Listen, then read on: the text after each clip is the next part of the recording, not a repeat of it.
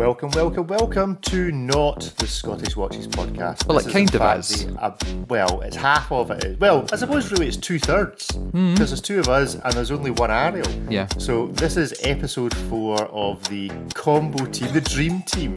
What's it? the- Is that is that what they called the American basketball team that went to the Olympics? Is that called the dream team? Are you a basketball fan, Ariel? Um, you know, actually, I remember when I was at the Olympics with Omega, I got to see. Oh, here we Okay, go. oh, yeah, here we go. Here we Well, go. Well, no, I got go to on. see the. I got to see America. This was amazing. It was America's dream team versus China basketball, and Uh-huh. Right. I mean, what what an amazing thing because it was like uh, pretty obvious to me that America would win just because like Uh-huh. the Chinese guys were all taller, which was interesting. Uh-huh. Um, Uh-huh. but they were extremely rigid, and the American team. It was almost like remember like the the the, the Harlem Globetrotters. How they never Yeah. really looked they were trying very hard. It was like that.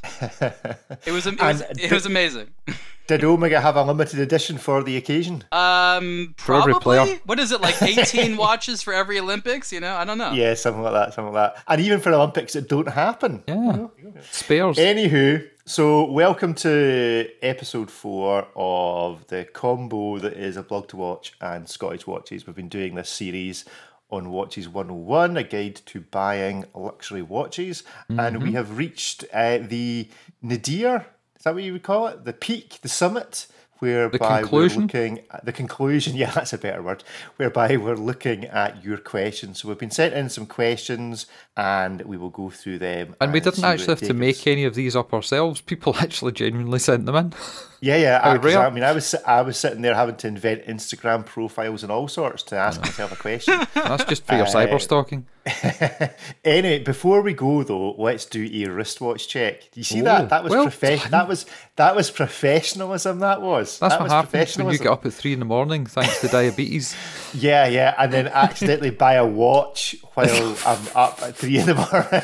I really shouldn't get up in the middle No. of the night. It was a Bad bad idea. move. Bad anyway, Wow. So let's take it away, Ariel. What are you wearing? Um, I am wearing the. I think it's from 2017.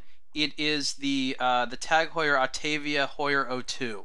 So this was that like nice. I don't know if you remember in 2016 they had something called the Autavia Cup, and most people Mm-hmm. don't recognize that this watch was actually cr- like crowd designed. So Tag Heuer had this whole uh, promotion where they tried to figure out what vintage design of an Autavia they would come up with, and it was this whole thing. So this is the this is the first and maybe only crowd designed Tag Heuer. So I think it's super cool, and it's got the Heuer 02 mean, movement. I mean, is that that's that's the design process that uh, AP now use for the Code eleven fifty nine? No, they didn't ask anyone. You know that.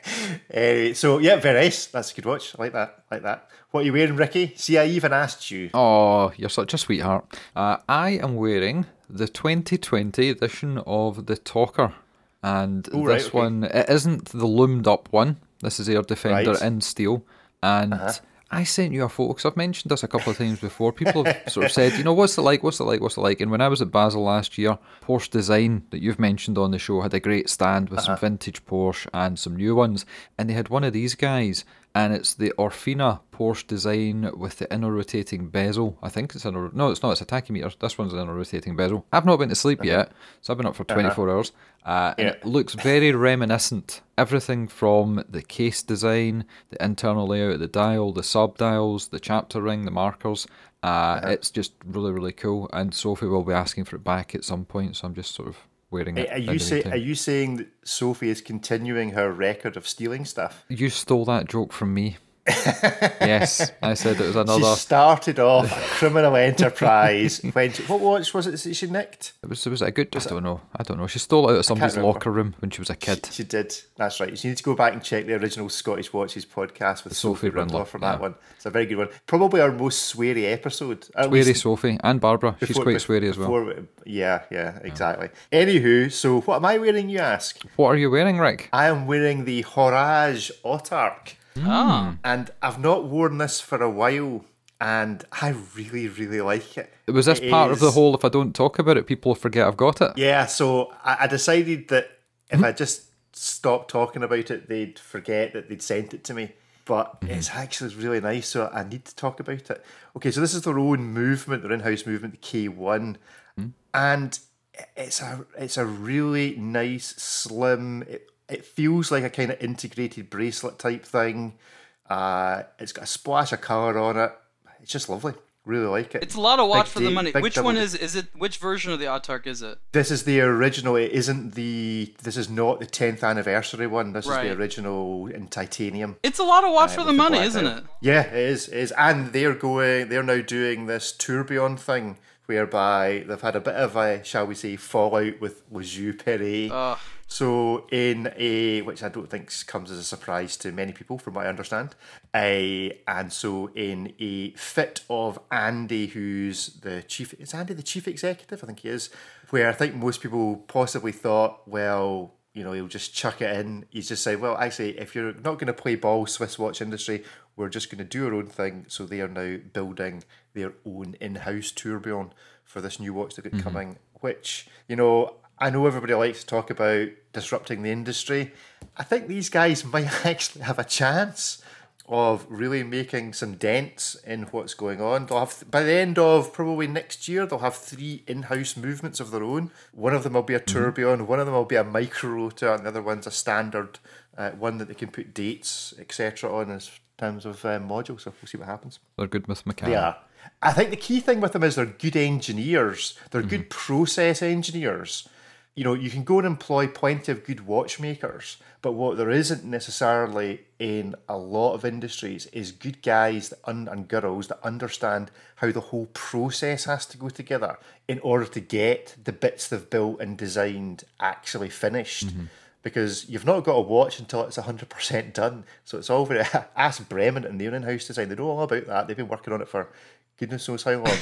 Until they actually get process sorted. you Well, know, they've it's more simple than that. A watchmaker is in many ways like a technician. They know how to assemble and fix things, and maybe if we're really lucky, they know things like how to make pieces, you know, like on a lathe or something like that. A micro engineer these days is basically the only type of skill um, that you can rely on with other skills added onto that to actually make a movement. So micro engineering Yeah. is, is crucial because the parts are made in specialized machines that you need to be a specialist to program and operate. And so that's why this other skill comes in. Everyone just says watchmaker, watchmaker, watchmaker, once in a while movement engineer, but it's really micro engineer that knows how to make these precision parts. It's all about precision part making and, and that's Yeah. and that's uh, really what it comes down to. When people talk about a watchmaker these days, generally they're talking about a parts assembler, not a watch designer. Yeah, yeah. There, d- d- someone that can take a kit. Um, I mean, what's interesting is, and again, I guess this is, you know,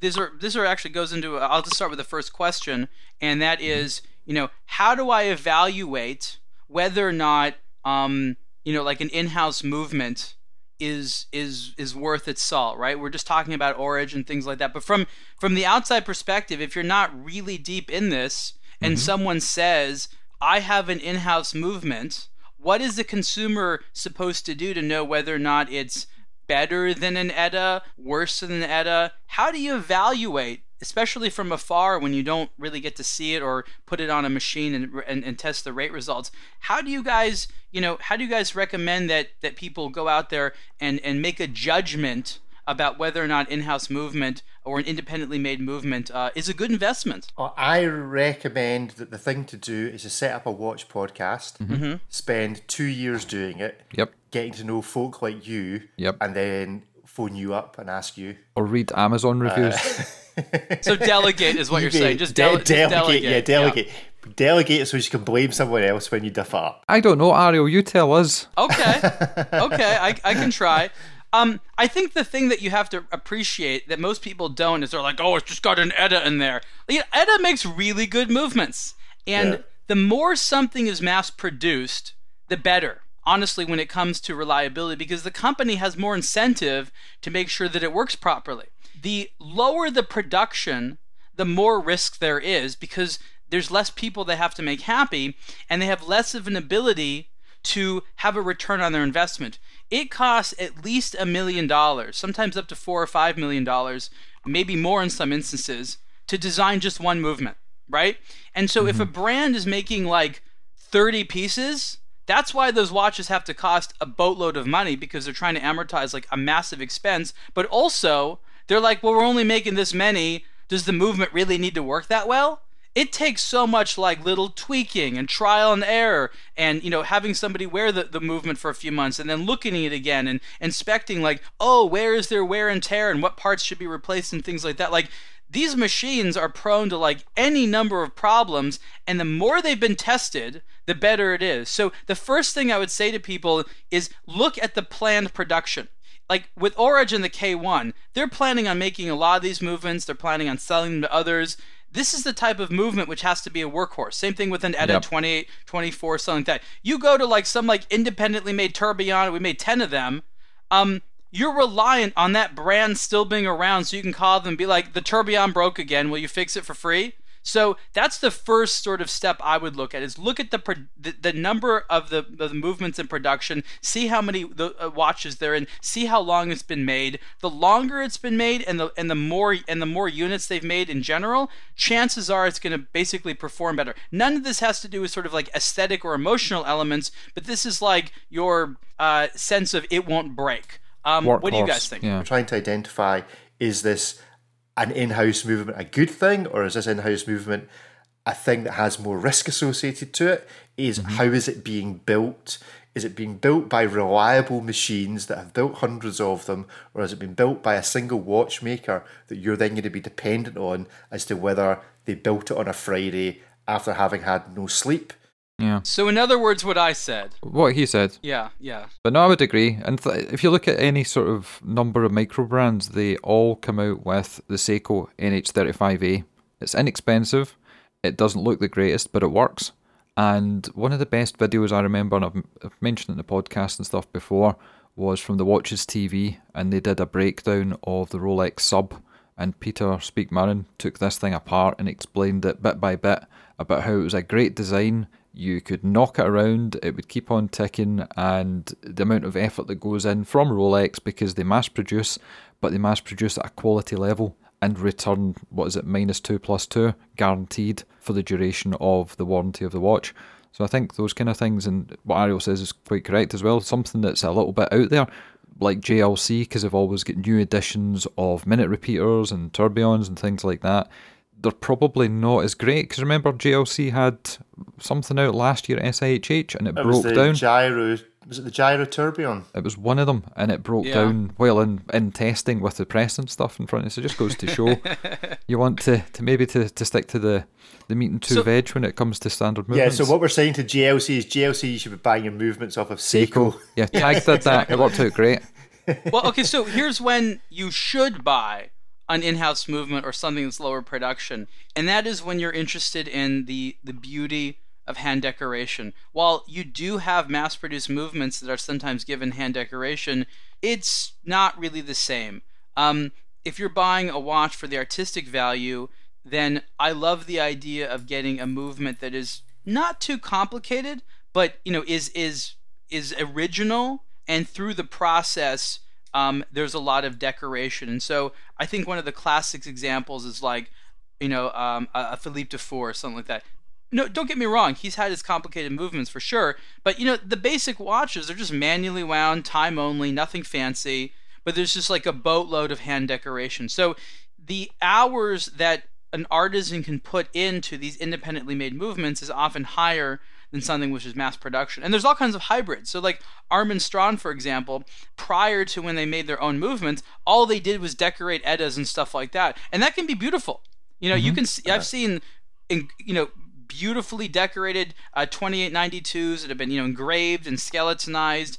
There's there's even 7750s that look great. Um, and that and that is someone where they take a kit and they then they, they go ahead and they modify it. So modify modifications of, of mass produced movements is also good. That's that's something there. Well, look but, at the Joker watches; they're based on ETAs as well. Sure, but that's not you don't look at the movement, right? So that's a that's an ETA that has a module, and that's yet another flavor of what we're talking mm-hmm. about here. I don't want to get people too confused because there's fully there's fully in house made, there's fully you know industrially made, and there's all these you know sort of gray areas. Um, we yeah. could have a whole episode on that, and people sleep great at night after we finish oh, talking. bonus episodes behind the the OnlyFans account. So let's move on then to another question, and I suspect this one might grind some gears. So I'm going to adapt this question slightly, but it comes from a guy called Liam Mulholland. So oh, you're a cheat. Go for the first I'm question. It's longer. All right, the first question. Uh, That's why they've got numbers at the start of them. You dick. All right, well, I, I I wanted to ask the one that leads me into auctions, though.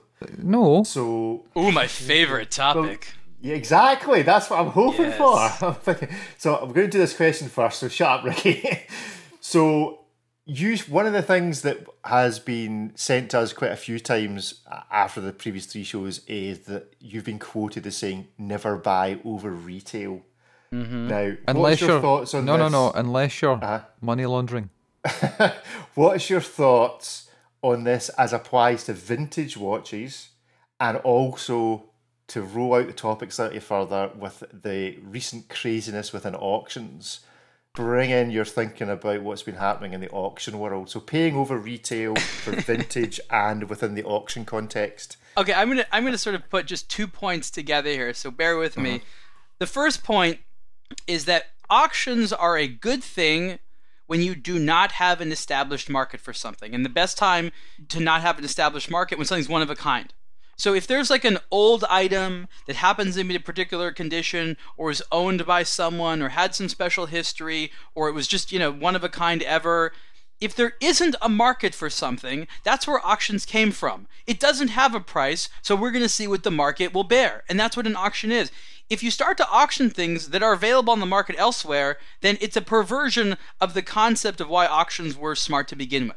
So that's that's one rule. I don't like buying things at auction. If it's available somewhere else, probably cheaper. Two, and I I don't know if you remember this uh, years ago, like in the '90s and stuff like that. There would there would be all these like um, infomercials for things for advice or financial advice or relationship advice, and then very in in the small text it said for entertainment purposes only. And you're like, what does that even mean? And that same advice applies to auctions. That's what it says in Rick's pants. Right. if if you are basing um, the value of a watch at what one probably not sober person does on one day in one part of the year, that that's not a price of something. The price of something is what a bunch of people agree it should go for, not what one individual. You don't know the background, you don't know the context. See, there's a lot of wheeling and dealing that happens behind the scenes at auctions. Let me give you an example. An auctioneer knows the people pretty well who are who are bidding. And the auctioneer, I don't want to name any names, goes to one of those people and be like, "Hey, you know, just call Tom. Hey, Tom, uh, if you bid this amount for this watch, I will go ahead and give you that other watch you wanted, sort of behind the scenes."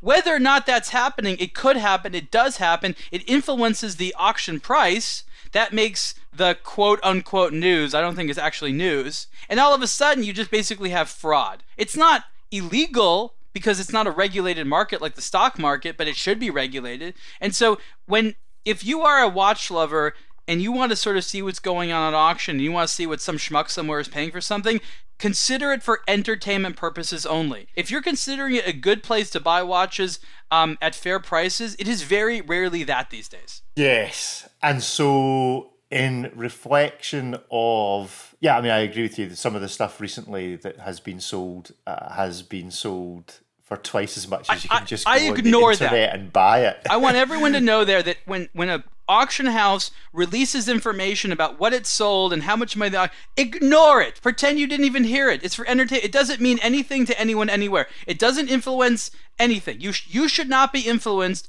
by any of those things. It creates a bubble. It creates something that will explode in your face. There's going to be way more people disappointed than made happy. Just ignore all that. That's my advice. And so, what what do you think is happening? Do you think it is just, as you say, there are drunk people in the room or on the telephone, and it's just the hype, or do you think actually there is some more, you know, uh, what would be the appropriate word? Dodgy stuff going on. It's all of the uh, above. some of this stuff. There's a lot of the- deception. a bit of both. A bit of both. There is a classification of individual out there who sees watches as an alternative investment vehicle, a very speculative one, very, very speculative. And this is because, as we know in the world, and this is before COVID 19, uh, equities, pretty flat, not exciting. Uh, bonds, futures, commodities, not very exciting. The most exciting areas were things that were alternative assets. It started with like wine and art and sometimes cars, and at some point watches got thrown in the mix. This is a function of there not being like very good other things to invest in. This is because there's professional money managers and investment people and blah blah that have to have to give their their clients something to hope in, something to believe in. It's a bunch of smoke and mirrors. That's really all it is. Yeah.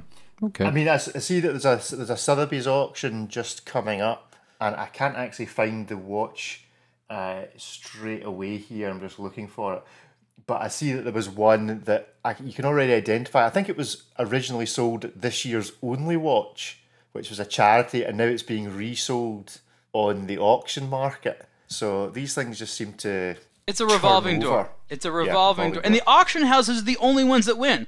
The brands do Yeah. not win. The consumer doesn't win. These auction houses absolutely adore the concept of there being a revolving door because every single time the watch gets in there, remember, there is a buyer's premium and a seller's premium. So the final auction amount doesn't actually include what the person's paying for. In the small details, there's all these horrible fees. So you get all excited and you're like, oh, bid at a thousand dollars. All of a sudden, your thousand dollar watch costs fifteen hundred bucks. You're like, how did that even happen? Because of all the little nonsense things that they, they hide in there. It is so upsetting to so many people, unless you are extremely advanced or just have stupid amounts of money and want to look cool in front of a room, do not participate in auctions. End of story. Unless it's eBay. eBay's a different story. But that's that's yeah. a, that's a, that's a, again, it's a different beast. So, just uh, leading on then to a second question, I'll just uh, merge these two together. Uh, Vincent Davidson. Hi, gents. Hope you're both well. Have a question for episode 4 of Watches 101. Currently in the process of trying to get my hands on the discontinued white dial Milgauss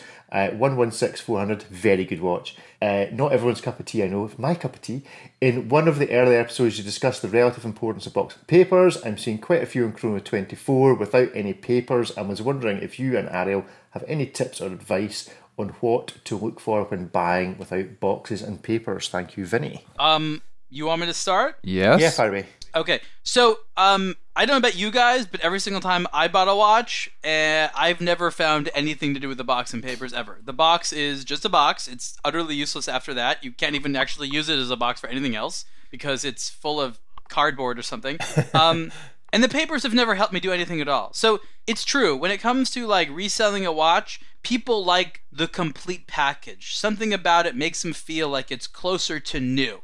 And if you have this notion where you want to resell it, I guess it is in fact the truth that getting the box and papers um, tends to help you get a better price. It's just a, it's a human psychology thing. Is it also the fact if you buy something with box and papers, you feel as if the previous owner has maybe had more respect for it, more care and attention, and It's psychological. and it- it's maybe not stolen because if it comes with the box and papers, the chances are it's not been thieved. But if it's just a watch, it could have been from a, a dubious source. boxes and papers can be uh, can be copied. There's there's all kinds of forgeries. You can go on you can go on eBay and buy the box of a Rolex and papers, and then they marry it with a fake one. It's true that it seems that way, but it's not exactly like a fault-proof system. So there's a psychological component, and it is true that if you want to resell it within a year or so, and you're thinking about keeping good condition, it will help you get a better price. But if you want to wear the watch and you're going to have it for four or five years, you're going to ding it up. It's not going to be worth that much afterwards, anyways, other than sort of as an heirloom piece for yourself. I'd say if you see a good deal and it doesn't have the box and papers, and it's not something you think you're going to want to get rid of because you know you like the watch, don't worry about it. Good. Okay. Next question from Jason Hoops seventy on Instagram regarding questions for the podcast. Are there any fashion watches worth purchasing? Yes, but I'll let you guys take. Thanks. This one Let's move start. on. Yeah, th- those those those ones with uh, with all the uh, gemstone things that make it look like a Rolex. Michael Rainbow Kors. Daytona. They're all worth purchase. I love them. They're great. I'd rock those watches. Diesel watches, the bigger Uh, the better. Diesel watches. Uh, Are there some of some some of the, Go big or go home. I mean, it depends on what you like. If you like it, the, the advantage of a fashion watch normally. Well, can we is that define what a something that you fashion like- watch is? Can we define what it is? Oh, I can. Do you Oh, know? Who, do, you know oh, do you know who invented the fashion watch? Calvin Klein No, Oh, Rolex. watch. Mm. it's Fossil. Mm. Fossil. Fossil invented it was yes they invented the the fashion watch. It was very simple. What it was, they saw the hot watches. This was in the eighties. They saw the ones that were like the hot luxury watches, and then mm-hmm. they said, let's make inexpensive versions that kind of look like it, and that's what a fashion watch was. The idea was that it wasn't a luxury watch in actual form, but it looked close enough that it was like the designer knockoff, so to say. and that's the original meaning of what a fashion watch was. And Fossil, um, uh, basically, you know, uh, created it and it, it made Fossil into a publicly traded company, and it's been copied Oh. many, many times over. It has later turned into many, many different things, but that is the original meaning of a fashion watch. What it sometimes means today is a watch where the name on the dial is a fashion brand versus a traditional watch brand. But as we know, those those names merge so much that they're gray areas. You know, like like Chanel they make their own ceramic cases and stuff like that. Are they a watch company or are they more like a fashion house because they have fragrances and clothing and mm-hmm. makeup? So what are they? So when the lines are blurred like that, it's hard to tell. I think there's amazing watches out there from fashion houses. I love Chanel watches. I love Hermes watches. Um, I like the Ralph Lauren watches. Not all of them, but they make gorgeous stuff because the thing that fashion houses do well is make things that are nice. So Yeah. pretty much all fashion house watches are actually nice to look at, but some of them are too uh, basic or inexpensive in the materials and construction that gentlemen such as ourselves are like, okay, I've I was there when I was 19 years old, but I'm into something better now. But there are there are enough high-end fashion house watches that in many instances I think they're superior in design to those from the traditional houses. Yeah, but look at the Bulgari Octo Finissimo range. Yeah, is that a fashion? Is that a fashion watch or not? I mean, I, I would say it isn't because they have like a real watch manufacturer in Switzerland. Blah blah blah blah blah. But same thing for same thing for uh, Louis Vuitton. Um, all I'm saying is if the way that you judge as to whether a fashion watch is worth purchasing is that if you turn up with all your pals who also are into watches as to how much attention you're going to get, then I recommend that Fossil, your watch you want is the Fossil Garrett watch, the E LE 1085. Go and look it up. I'll stick it in the show notes. And this is Fossil's version of the Rainbow Daytona, and it is rocking for 125 quid. Is Wow. it better than my Vincero? It's much better than it's see, it's better than your Vincero by some considerable distance because it's Fossil. I mean, the reality is they're they're Fossil are doing their thing. Mm-hmm. So many of these kind of other fashion-ish brands like Vincero are doing the same thing but are saying that it's something else. Yeah. So they're saying uh, what we are is we are, you know, disrupting the industry. Why pay this for this Swiss watch that's this much more expensive when you can get this and it does this and it does that? When in fact, all it is is a fashion watch exactly the same as a fossil put together in the same factories, probably. Whereas fossil are saying, look, this is just a good looking watch.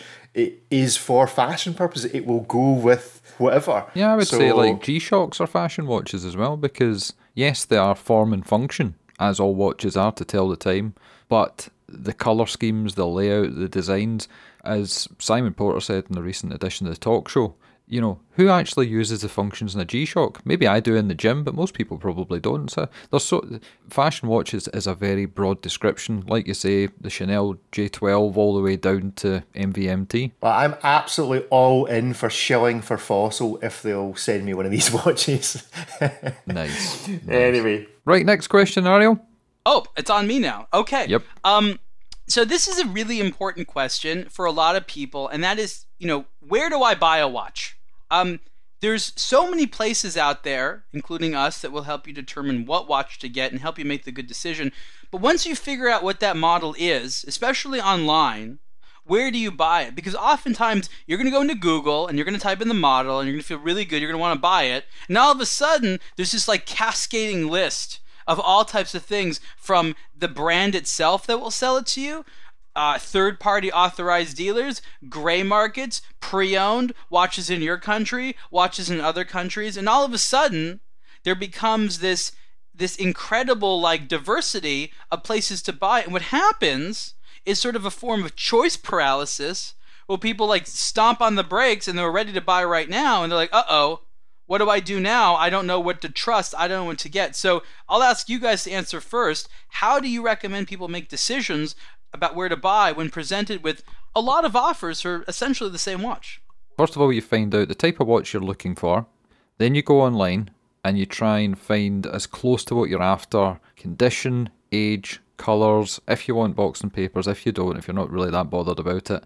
And then on the condition, you compare pricing, location, and from that you look at the different you, you get a hit list of people that have got the watch for sale. Private individuals dealers grey etc depending what it is. And then you do your research on the person or the business uh, look and see what the prior transaction history is like. If it's eBay, look at Trustpilot. If it's somebody in Facebook Marketplace, look into them. How long's their account been active? Do a search for them, see if anyone's written anything bad about them. Have they sold watches before? Maybe get in touch with somebody or get references from them, and then just make a decent sort of informed decision. And always, as Rick says, if there's ways of covering yourself through PayPal, through escrow accounts, things like that. Just try your best to cover yourself and always look for telltale signs of if it's too good to be true, it probably is. If their name is Chris and they're Australian, don't buy it from him. Correct. Uh, is, is the main main warning. But I'll, we go. I'll add my two cents here. Um, I think that you guys hit on a very important point, and that is reversibility. The ability to reverse a transaction if it doesn't go right for whatever reason or I don't like the watch is quite valuable because there's a lot of things that you buy out there that, that you cannot reverse. You also have, uh, it's not actually a universal rule, but the less you, you spend, probably the less assurances you have that it's in good condition. Um, with that said, price does not always equal safety or condition. I've seen plenty of instances where watches are, you know, priced at, at, at, one high amount that are in poor condition and something is a lower amount. It tends to be that the best values are peer-to-peer sales, right? So if I'm buying a watch from one of you guys, there's a good chance that that's going to be the fairest transaction because you're not trying to make a margin, you're just trying to make your money back as much as possible, right? So that makes Yeah. it that makes it a lot easier. But peer-to-peer at least today, without the tools that I've designed being built, that's a whole other story, um, is the scariest one, right? Because it's like, like you said, can you trust that individual? Where do they live? What do you know about them? Is there any type of transaction history?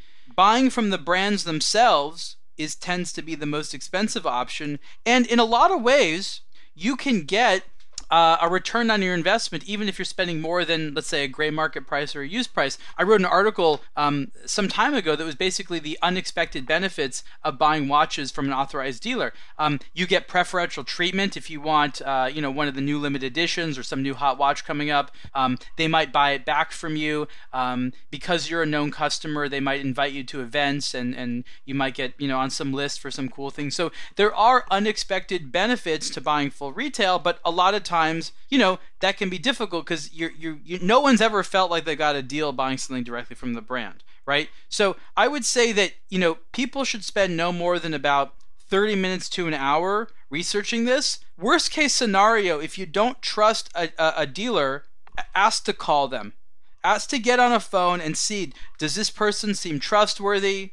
Do they speak my language? Are they answering my questions? Do they even know about the watch at all? I would say that if if if you can't make a decision on your own and you're really feeling stuck, find the best person that you can communicate with directly. Email's fine, but you really want to speak to them on the phone. It's not a foolproof proof process, but it's a lot easier to defraud someone remotely via email than it is to lie to them on the phone. A point Rick mentioned there jokingly about our friends at Horology House is it looking further than just what you see on the surface because a lot of people got duped by this guy because he ran a YouTube channel. He had glitzy looking photography and video. He worked behind the scenes on a buy sell forum, and all along the way there was problems mounting up behind the scenes. So you need to do as much checking as possible. When I bought my second watch three and a bit years ago, it was from a company. I went through eBay, went through PayPal, but I still went through all the previous history to see what people had said, if there was any negative stuff. I did a company's house check here in the UK on the business to see how long they'd been going, who was the directors.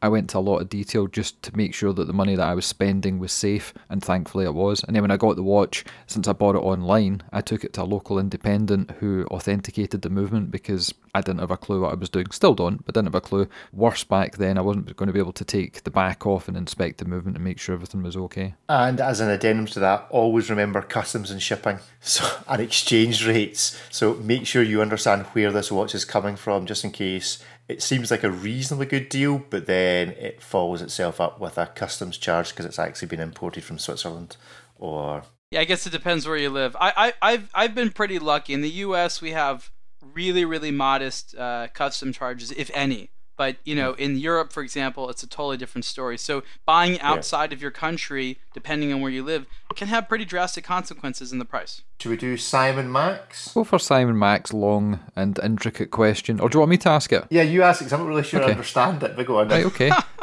Simon Mack from our Facebook group has asked a very important question. Ariel, what's your favourite cheese? Uh, my favorite cheese. Mm-hmm. Am I allowed to say un- anything other than Biver's Gruyere? Not dairyly then, no? I don't know what that is. Yeah, I don't think you get the equivalent in the States would be Triangles Some of of- spreadable cheese. it's spreadable cheese. it's not really cheese. cheese. I was It just does- I was just informed that I have high cholesterol and should stick away from cheese. like it's not like terribly high and I'm actually fit, but apparently like I've just found myself eating too much saturated fat. So you guys are ta- like your your guys' question should be like how do you stay away from cheese cuz I I quite like dairy. Who's been telling you about cholesterol? I'm like a medical doctor. Find a better one. Find one that's actually up to modern stuff. you, you, you want one of these holistic ones or whatever they're called. You want to know your Uh, LDL and your HDL levels and do a comparison. We'll talk about this offline. Yeah, so Simon asks a very interesting question. What's your favourite cheese? And my reply to that would be Moser. Moser cheese. What the watch? Yeah, they made, they made a watch out of it, so that must be. I Oh, they like that can't Moser. taste good. Uh, it's gonna it's gonna stick around for a while. It's gonna Is be a someone just going to say one. Parmigiani? Is that is that going to? Ooh, well done, well done. Ba-boom chish. Yeah, and I had uh, another list of add-ons there, which would be who's your favourite honey manufacturer? GLC. G- obviously Uh, GLC. your concrete mixers, Bamford, and then what is your favourite brand of tracksuit to wear to Baselworld? Tracksuit. Yeah, I, I feel so foolish. I don't. Uh, I I couldn't give you a list of tracksuit manufacturers. I'm more of a t-shirt and shorts kind of guy. fair enough. Yeah, I like I like air movement on my legs. You know, what I mean, track food's so confining. I'm not that cold. That's it. Set the boys free. Fair enough. Next Do you question. guys have a favorite tracksuit? That's I'm actually curious now. Like, is that a thing? If you're in Scotland, you have Oh, dear, to have a don't- favorite don't- tracksuit. Don't, don't. Where Ricky comes from in Scotland, yeah. Back in the Yeah. day, Kappa, Back in the day, Lacoste. Kappa. Tacchini, oh god, Fila. God, oh, dearie All- all I like good a nice leisure outfit, I have to say, but I just I'm I prefer not to wear pants when possible. British people, Oh, that means well. trousers. What? So here's my question: When someone gets our answer, what do they do with that information? They're like, mm-hmm, like what? How is someone's life, uh, you know, in, invigorated by knowing the the, the tracksuit and cheese no, no. preferences? because because what this actually was is a ruse. So we're editing this out of the podcast, but it's a, it's Oh. allowed us to get you to say certain words, which we're then able to stitch back together to make it sound like you actually said. So it was like a, we're going to create a deep fake of Ariel Adams. Uh, fastening all AI that stuff voiced. together, so Yeah. AI voice. Yeah, some of the things you're about to I'm- say are going to be incredible. I'm honored. Anyway, right. Next question, Rick. Uh, do you think, this is from Paul Greenhorn, do you think more exotic materials from aerospace and science tech companies will make it into future watches? And what do you see on the horizon after Vanta Black, forged carbon, and sapphire cases? Any takers? What's next in the world of exotic materials? I'm not sure I can. Adamantium. Adamantium. I mean, they've made That's pretty cheese. exotic. Pretty darn exotic. Uh, I don't. I don't know. I'm not sure there is anything particularly random left for them to try other than sure, there are. Come things. on. Go on then. What are you looking forward to? Well, okay, so let's let's not think about it that way. Let's think about what parts of a watch would benefit from new materials. And and the thing that, that I think a question I've been asking for the last 10 years is when are we going to see a fully mechanical movement that has zero metal in it? And that's interesting to me. So think about a, a, a movement which is all ceramics and synthetic sapphires and things like that. Like that's in silicon. Who did that? Was it Omega did a ceramic movement Um, a couple of years I ago? mean, there's been bits and pieces of it. I don't think it was Omega. no, somebody did a, a ceramic movement. It was about 20 uh, grand. o- no, I Omega that uh, really about nine months ago. Mm-hmm. So the idea, I think, is less about fashion and more about practicality. How can the mechanical watch be improved through materials that are novel? Um, and and you know, for example, I don't know where we're going with it, but synthetic sapphire, you know, like titanium before it, was difficult to make. You need, needed special machinery. You couldn't make precise parts out of it, and now that's changed. So I think it's not necessarily about new materials, but new ways of manufacturing existing materials with more and more and more precision. And so imagine right now we have sort of that area with sapphire, where it used to be that really all you could do with sapphire is make circles with it and things like that. Now we have sapphire that's cut into much more detailed, non-round parts and things like that. So I think it's very fascinating to see with that. Also, 3D printing of metal Ah, exists now, Yep. but it's not exactly like great metal. Like you can't really like. I guess you can polish it, but it's not like you know you can't polish it like a fine steel, right? And so the ability to have 3D printed metals and things like that um, is ideally an evolving area. I think that the Swatch group got really excited with like liquid metal and stuff like that, and they were hoping there would be something like that. I think liquid metal had some uh, some limitations in terms of uh, other than putting in a mold what you could do with it. But it's not really for me brand new materials, but it's rather how modern manufacturing can help us use existing materials in ways that can improve a watch's performance. And look at think of dials. Think of, you know, just 3D printed loom, for example. It used to be that you could just paint loom. Now you can there's certain loom materials that you can machine and we can have hour markers now that are completely made out of loom, maybe hands that are made out of loom. So, I think that's where I'm I'm more more excited about, you know, new ways of using existing materials because modern materials um I mean, does a watch need to be any lighter? I don't know. Like I'm not really sure other than fashion where a lot of improvements can be made uh, in in using you know completely brand new materials.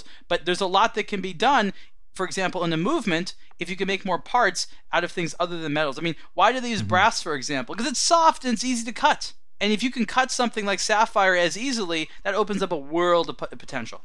I found uh, I found the this Omega. I'm, I think it might be the one you're talking of. It's not. I don't fully surround. The Omega S- Seamaster Aquaterra Ultra Light.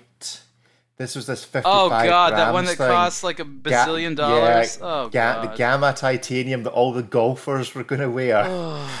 uh, 55 grams, which I think the grief they got is did somebody not spot that it was however many tens of thousands of pounds, and yet at 55 grams there was another watch that was very similar, which was like 60 grams and about half the price. I'm sure yeah, that was not that was not a hit for Omega. Sorry. Yeah, it was fifty thousand dollars. so there you go. Anywho, That's the story. Do you remember there was a watch? This is fascinating. I never actually saw it. Actually, I did one time, maybe at the sort of like the um, the Independence part of Baselworld. But it was a mechanical movement. It was all wood. It was a Ukrainian person, like Valery oh, something. yeah. Do you remember that? There's The some YouTube wood- videos on that as well. Yeah, Yeah. th- that was that was nifty. I don't know how durable it is, but that was cool looking. I I I- I think that's more worth fifty thousand bucks than I don't know, like a sport watch that that price it really doesn't offer you any advantages. Yeah. yeah, this was Va- Valery Danevych.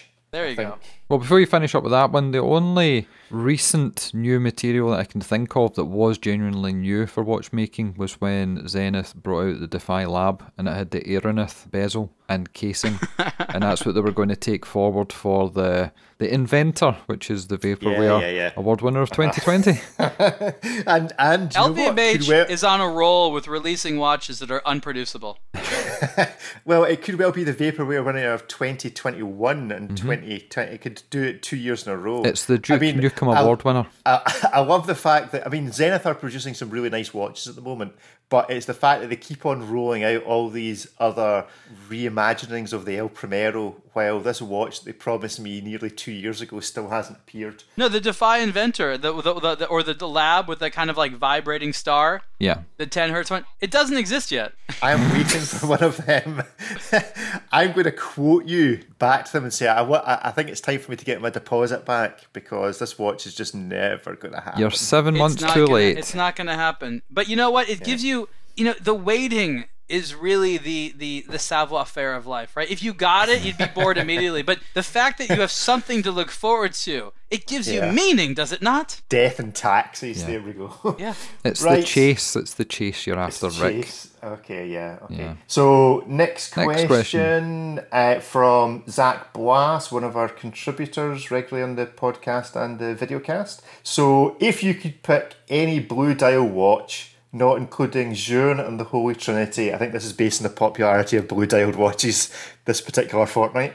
Uh, which blue dial watch would you pick and why? Ricky? Blue dial watch, what would I pick? Well, I think we kind of know the answer to that one. It'd be uh, James Cameron, which is kind of blue dialed. Oh, kind of blue, it? yeah. Is it? Well, It's it's not red dialed, Ariel. That is true. That is true. How about you? Okay, Ariel. uh, I'm gonna go with the Sinn 206 Arktis. Ooh, very nice. Good choice. I will obviously go with any Panerai that's got a blue dial. That new one that's out, I can't remember the reference number, but it'll begin Pam zero something uh, with a blue dial. That's nice. Okay, so let's talk about people just getting into watches and trying to know where they should put their money first. You have the established brands, and then you have the independents. You you definitely want to you know not spend top dollar, but you also don't want to make too many sta- mistakes when you're when you're new. Uh, really, the question is how how much of your attention should be on the big brands and how much should be on the independent brands when you're just starting out buying watches. Uh, I think everybody goes through phases, and it depends. I think probably in the cycle of the moon as to where you enter the watch collecting world in this. So some people will enter it at Rolex, and that's all they'll think about. And then, so my, I'll tell you my journey. My journey was uh, knew about Rolexes. Uh, f- but first main watch I bought was Panerai for personal reasons You got it and cheap. then got it cheap and then I started looking I came across APs and the Royal Oak and I was like that is a horrible looking watch why would anybody wear that and then you go on this journey that's eventually you get to the point where you go see that AP Royal Oak that's a cracking looking watch and actually I really don't want to own a Rolex and then you eventually get to the stage where you're like, no actually I'd have that Rolex so you get that one and so I think you, you go in waves, and then you go, oh, independence. I could be a bit more funky because nobody's ever asked me what is that watch you're wearing, whether it's a Rolex or anything else. Nobody cares. So actually, you could go and buy something a bit weird and a bit off the shelf, so that you know about it and what it is. And so I end up with the Gorilla or uh, that ball, a ball watch uh, that's really cool. Uh, so I think people go in, in phases in terms of going small or going big brand, and your taste changes, or my taste has changed dramatically. You have taste. and goes in cycles over the year. Well, I have purchasing power. It's not necessarily Mm-hmm. the same thing. Till your wife found out. yes.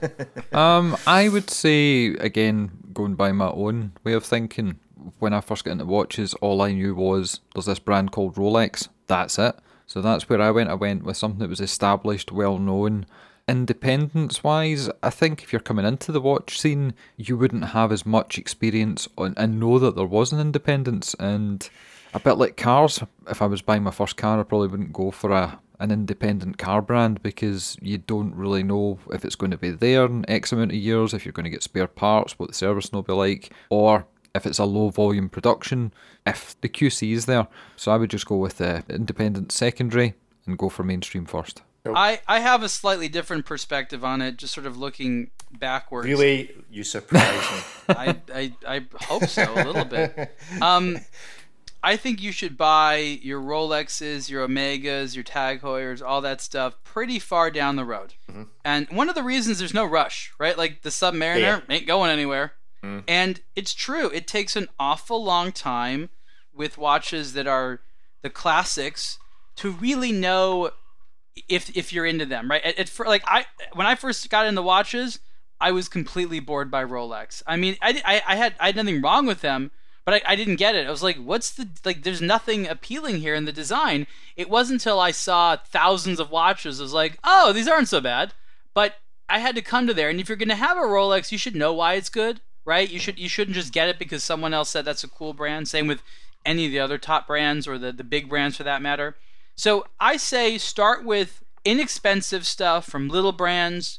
Um, it used to be, and it's actually less so the case now that you can go in with like a Seiko and be like, I'm just getting some entry level Seiko. It's gonna be fine. Now, what used to cost you like two, three hundred dollars now costs you six, seven hundred dollars. So Seiko's still a good entry point, but it's not like as accessible.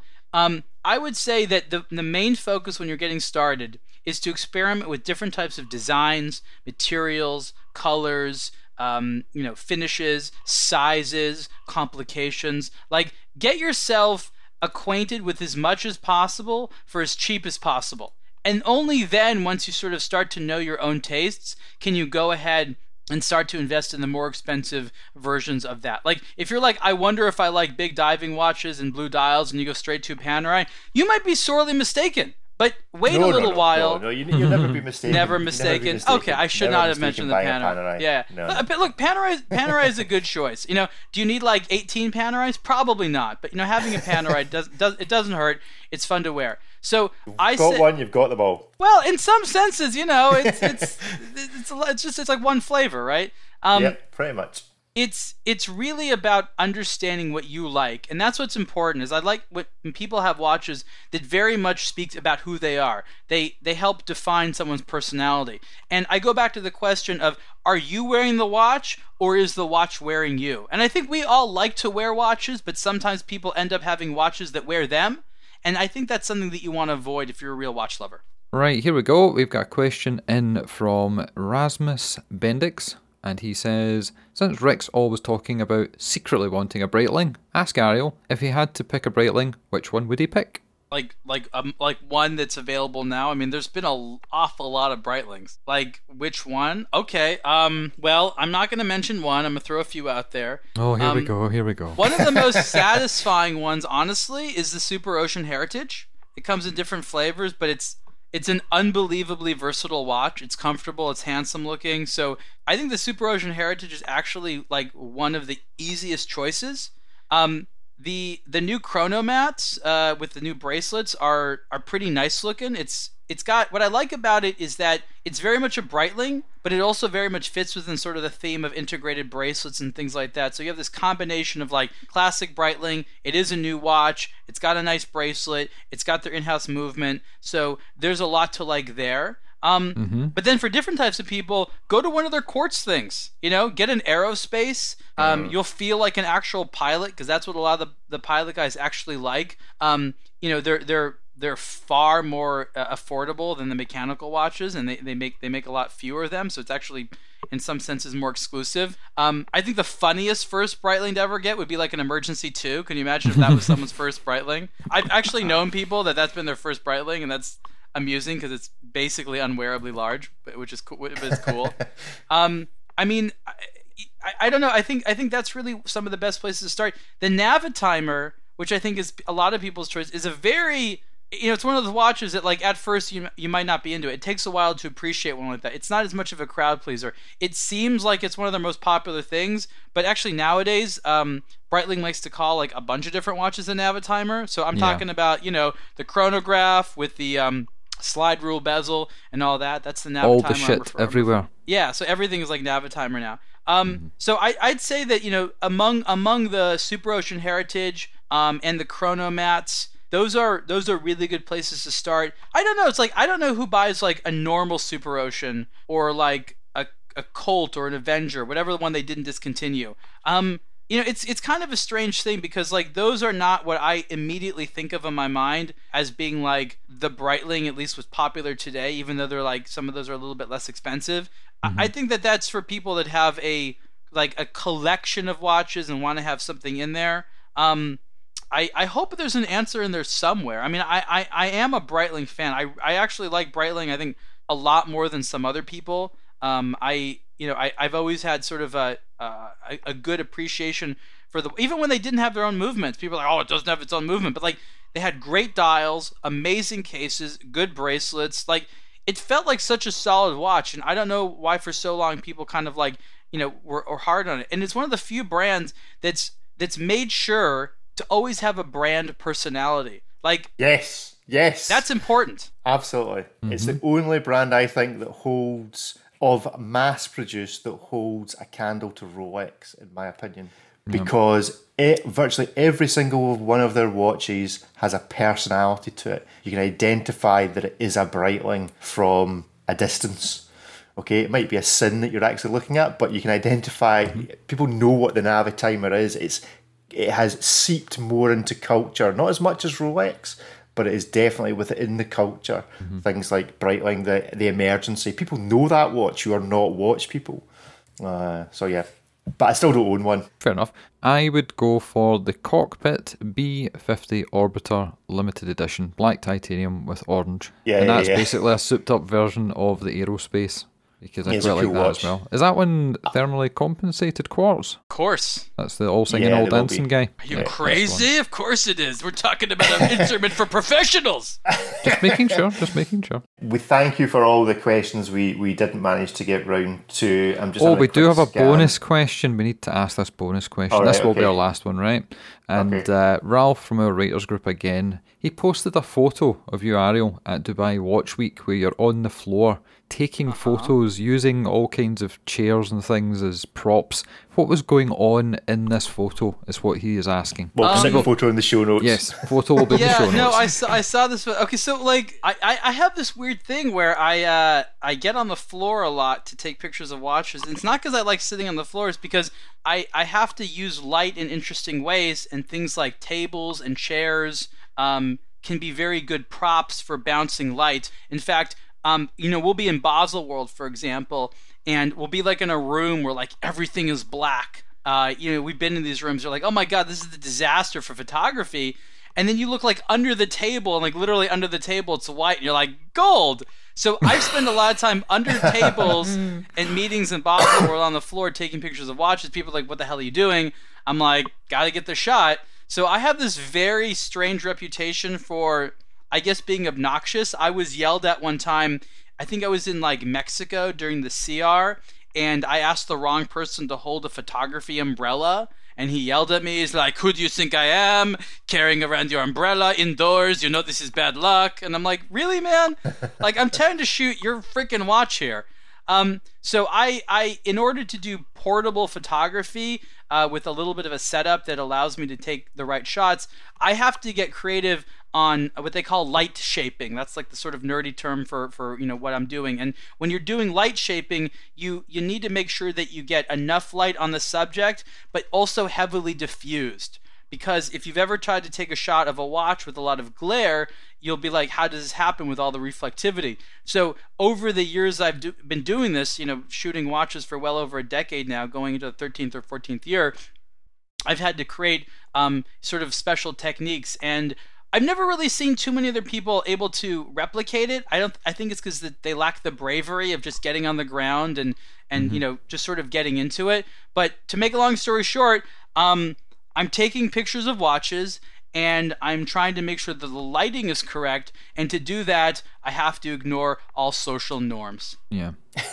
That is us done, Rick. So do you want to end the Excellent. show on a high? Yes, so we'll, we'll end the miniseries. So, Ariel, thank you very much for signing up to this My pleasure. and for joining us. It's been good fun.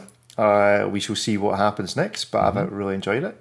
Thank you to everybody for popping their questions in. You can find all the Scottish Watches team uh, on YouTube, on Facebook, on Instagram, etc., etc. Ariel, where can everybody find yourself? Uh, you can go to blog2watch.com. You can go to the Blog to Watch Instagram page. We have the YouTube channel.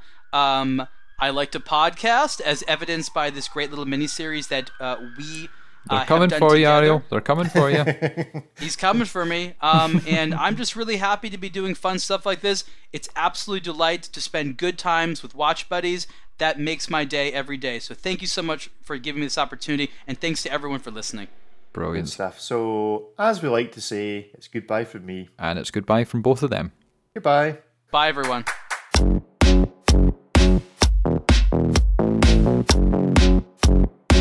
Thank you. Yeah.